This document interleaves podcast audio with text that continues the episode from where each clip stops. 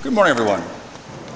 Take a moment this morning to reflect on the fact that today's gospel passage basically tells the story of the first papal election. It was that day that Jesus chose Peter to be the first pope.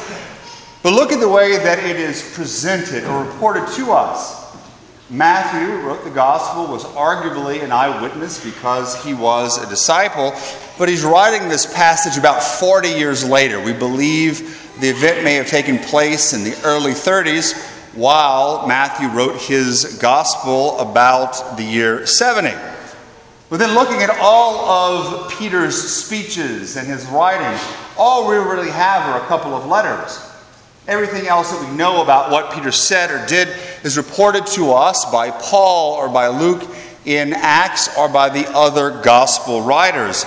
All these, in the same way, written much later after the events.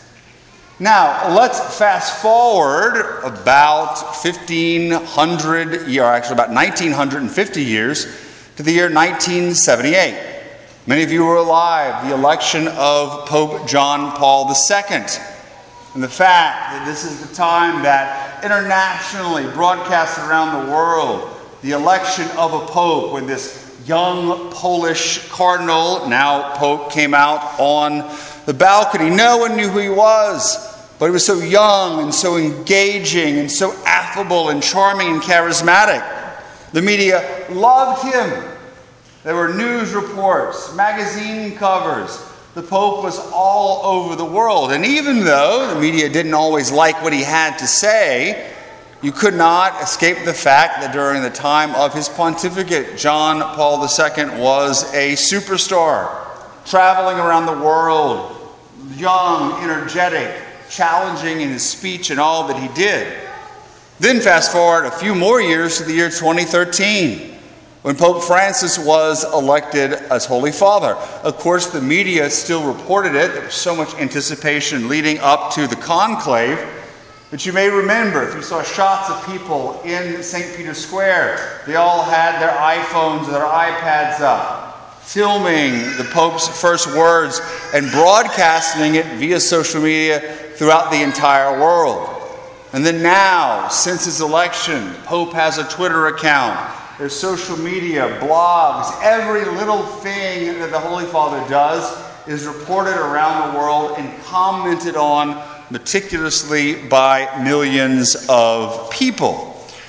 And so, out the, throughout the 2,000 now, more or less, years of the papacy, study the history of the church, we can see that the papacy has gone through a number of changes, has transformed and grown throughout the centuries, both internally and externally. But probably there is nothing that has changed the papacy as much as the advent of the mass media. That's why I bring up those three instances I mentioned at the beginning of the homily the mass media, the way that we report on the Pope, on the Pope's election, everything he says, particularly in social media, not just in the mass media, is something that has really transformed the papacy. And the reality is, a lot of times Catholics have not really given a lot of time to think about this. If you go and Google this topic, you're not going to find a lot of articles. And so, indeed, the mass media, social media, has changed the way that the popes function. The need for a press secretary to issue press reports, to have a social media presence, to be media savvy. This is all true. It's changed the papacy. But what I want to focus on is what's really changed is not so much the papacy, but our perception of the papacy and who the Pope is and what his role or function in the world should be. That's what's really changed, and that's what I'd like to focus upon. And the truth is, for the most part, it's been something very, very positive. Because of the mass media and the advances in communication and technology and social media and the internet, the Pope can use these tools to really proclaim the gospel in a way he never could before. So much more rapidly and to so many more people. And the Pope's presence, either on the TV or the internet, regardless of what he says, emboldens the faith of millions of Catholics. Also, very importantly, because of this mode of communication, the Pope can really now be effective as sort of a moral conscience in the world, encouraging care for the poor and political change and peace. And the truth is, as I repeat again, there's no way we can go back. There's no way the Pope can retreat back into the Vatican and only issue statements every once in a while. He is a public persona, and this is a good thing. But if we're going to be realistic, we are also going to admit that the advent of mass media and social media also presents challenges not only the function of the papacy, but our perception of who the Pope is. So I'm very, very clear. I am not here criticizing the Pope. Our Pope, past popes, are popes in the future. Nor am I trying to tell the Pope how to do things or to be his communication advisor. Not at all. The media is relatively new, or at least the mass media is relatively new in the church's 2,000 year history. And so the papacy is going to have to continue to acclimate as technology and communication continues to advance. But we have got to face the challenges today and in the future for the way it affects our perception of the papacy and the expectations we put on a pope. The first way, and I think this is just the same with politicians, we saw this so much over the course of, let's say, the past 10 to 15 years. The coverage in the media can lead us to expect that the Pope and other such public figures are going to be messiahs. They're going to cure all the ills in society. They're going to take care of all of the problems. It gives us hope, but quite often a false or inflated sense of hope, driven by the hype in the media, which is intended to get ratings, which is intended to drive profit. So we have this idea, or have had an idea, that the Curia is going to change. The Vatican is going to become more efficient. There are going to be mass conversions. People are going to line up for confession. All the poor people are going to be fed. All the unjust governments are going to topple, and peace is going to come into the world because of this one man. But as we heard in today's gospel, Jesus is the Messiah, not Peter. Jesus is the Savior, not the Pope. It is simply not possible for the Pope or any person to do this, and even more, it's not in the Pope's job description. To be the Messiah is in Jesus' job description. So we can have some inflated expectations that the media and the mass media produces in our own minds. The second, and this is a much more intricate topic and one that I really wanted to focus on primarily today, but I realized that would be just too intricate and delicate to talk about in the course of a 15 to 20 minute homily, is that it can lead to and has led to confusion about the notion of papal infallibility. Throughout the history of the church, there has always been a belief that the Pope when speaking in certain circumstances, has been given this charism of infallibility to lock and unlock with his keys. But it wasn't until 1870 that the church officially proclaimed it as the doctrine of the church. That under very specific circumstances, the Pope, when talking on faith and morals, can speak infallibly. But even back then, some of the great theologians, including Blessed John Henry Newman, was concerned about the proclamation, not because he disagreed with it. He thought that it was true, but because he thought that then and in the future people might be confused about what it meant. Either conflating infallibility with impeccability, that somehow the Pope would never make a mistake, or thinking that every single thing he said was infallible, that every single thing that he uttered was an ex cathedra statement. If he was worried about it then, it certainly is true now. when every single thing the Holy Father says is tweeted, is reported on the blogs, is blared on the media, is in newspaper articles. And we read all of it, and we can be confused to realize that quite often this is not the Pope speaking infallibly. This is not even him exercising what we call his ordinary magisterium. But just because it's the Pope, we automatically have to believe it. And so it leads to that confusion about what infallibly truly is. And again, I simply don't have time to get into the details of making those distinctions. But the third and final point is the one that I think is the most important. Is the presence of social media and the mass media can and has led us over the course of, let's say, the past 40 years to treat the Pope as a celebrity rather than a shepherd. In our minds, whether we realize it or not, and I've been the first person to be guilty of this, to see the Pope as a celebrity rather than the vicar of Christ on earth. The Pope, I don't care who it is Francis, Benedict, Pope Pius XV in the future, John Paul II is not George Clooney. It's not Brad Pitt. They are not supposed to be celebrities. But before mass media, centuries ago, the Pope would go about his daily life. He could eat, he could make proclamation, he could have meetings, and a majority of the world had no idea what was going on and frankly really didn't care. But now, because of the paparazzi, every single thing the Pope does is documented and, and, and, and recorded. And so, even then, in the past, things that the Pope says weren't, weren't reported for months or for weeks. Now you know them immediately, as soon as it was said.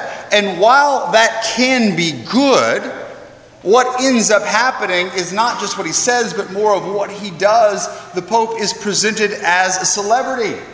We chase after them in the same way we chase after movie stars. And so this makes it very, very difficult for us to really hone in and focus on who the Pope is supposed to be and what is important about what he says. And I am telling you right now, please, I am not trying to put the blame on any of the Holy Fathers. But if we're going to be honest, this treatment of the Pope as a celebrity by the media goes back to John Paul II. And I love St. John Paul II. And I do not believe this was his fault, but he was so young and so charismatic and so energetic. He was an actor, he was a poet.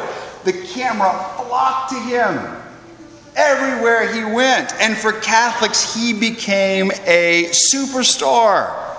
It was easy for us to put him on a pedestal and treat him as a movie star or as a superhero, as someone who could do no wrong. We would sell plates with his face on it he became a media sort of mass marketing uh, tool. And I'm not again saying that he was bad or he intended this, but this is what happened. And it began this idea for the Pope to be the celebrity. And the reality is, that's not who the Pope is and not who he's supposed to be. I remember, and again, as I said, I felt guilty of this. In 1996, when I got to go to Rome, and the first opportunity we had to see the Holy Father. All the seminarians were gathered, and we were as giddy as the teenage girls waiting to see the Beatles on Ed Sullivan in the 60s. It was like a superstar. I'm surprised none of us fainted or started screaming. And we were so blessed to realize you could see the Pope, you could go down the hill to the Vatican. We were able to serve at his Mass and to be present in the things that he said. It was such a blessing. But I can tell you, after five years of being there, it became annoying. The way that people flocked after him. You know, one of the things, I'll admit this, and some people might be very mad at me for admitting this, I'm giving you one of the, the, the seminarian secrets. People would love to get things blessed by the Holy Father. Oh, can you get a rosary blessed from by the Pope? Well, at the beginning, we'd love to go down the hill, and at the end of his Angelus message at noon on Sundays, he'd bless everything. But we knew that his intention was to bless everything there, but also within earshot, or people could hear him on the radio. So rather than go deal with the crowds and the adoring fans, whenever we need something blessed, by the time we were there for four or five years, we go to the top of the roof where we could hear what the Pope was saying, put the stuff down, wait for about five minutes, get it blessed, and then go back inside and eat lunch. So if any of you in about the year 99 to 2001 got anything blessed by the Pope for me, that's probably what happened. It's still really blessed. I hate to pop your bubble, but that's what it is. It's a lesson that I had to learn. The Pope is not a movie star, he's not a celebrity. And so, how can we, though, realizing that the issue is with the media and the mass media and our perception, how can we learn to deal with it? Besides realizing the point that I said earlier, it's not going away. There are going to be new forms of communication, new forms of social media. Unless there is a, you know, an EMP released over the Vatican over the course of the next five years, we're still going to be able to see the Pope as a central media figure. So, what can we do? The first, and I think is the most important, is to pray for the Holy Father and the popes that come into the, the future so that they learn to have that savvy and that humility to be able to communicate effectively so that they don't become celebrities, so the gospel message isn't watered down to a sound bite. They need prayers and inspiration. Number two, and again, this may sort of nerdy that I'm going to quote this, but to quote the great sort of critic of communication and culture in the 60s, Marshall McLuhan, the medium is the message. Which basically means that because the advent of mass media and our mass age, what is not important is the message, but how the message is conveyed. The medium in which it's conveyed, TV, internet, social media, that's more influential than the message. A lot of the times, the people get caught up in the medium and how it's conveyed and don't actually understand or pay attention to the actual message. And third and finally, and again, I am in no way, shape, or form advocating not listening to the Pope or not paying attention to the Vatican. But I get a lot of people who have come to me, particularly over the course of the past year, in the realm of politics, saying, Every time they turn on the newspaper, read the newspaper, turn on the TV, there's all this chaos and this fighting, and it makes them lose their peace and they get angry. And so my advice is quit doing it. Just quit it. Stop it. Read it once a week or for five minutes a day. Quit letting it disturb your peace because all those things, for the most part, don't impact your day to day life. And so, in the same way with the church, you can sit here and write, read about Vatican conspiracies and every single thing the Holy Father says, and what he ate for lunch, and all the problems in the church, and you could completely lose your peace. I'm not saying don't pay attention, particularly to the important things that the Holy Father today or in the future says, but maybe sometimes it's nice to live like it's 1700. In 1700, the Pope was still making proclamations and declarations, but you basically lived your Catholic faith on day to day level, and it really didn't affect you. Occasionally it might, but his daily homily didn't affect you. The, inv- the, the, the interview he did in the paper didn't affect you. You just lived your life. That's what's important. If you find this kind of stuff distracting you and losing your peace, regain that peace by focusing on what is important. And it goes back to the ultimate message of the gospel today. We're so blessed to have the papacy, the office of Peter, and I have had a century or more of really great, wise, holy popes, theologians, saints. But the fact of the matter is, it's not the pope that matters. It's not the man. We need to see beyond them to see Jesus Christ. He is the true shepherd. He is the true Messiah. He is the true Savior. Amen.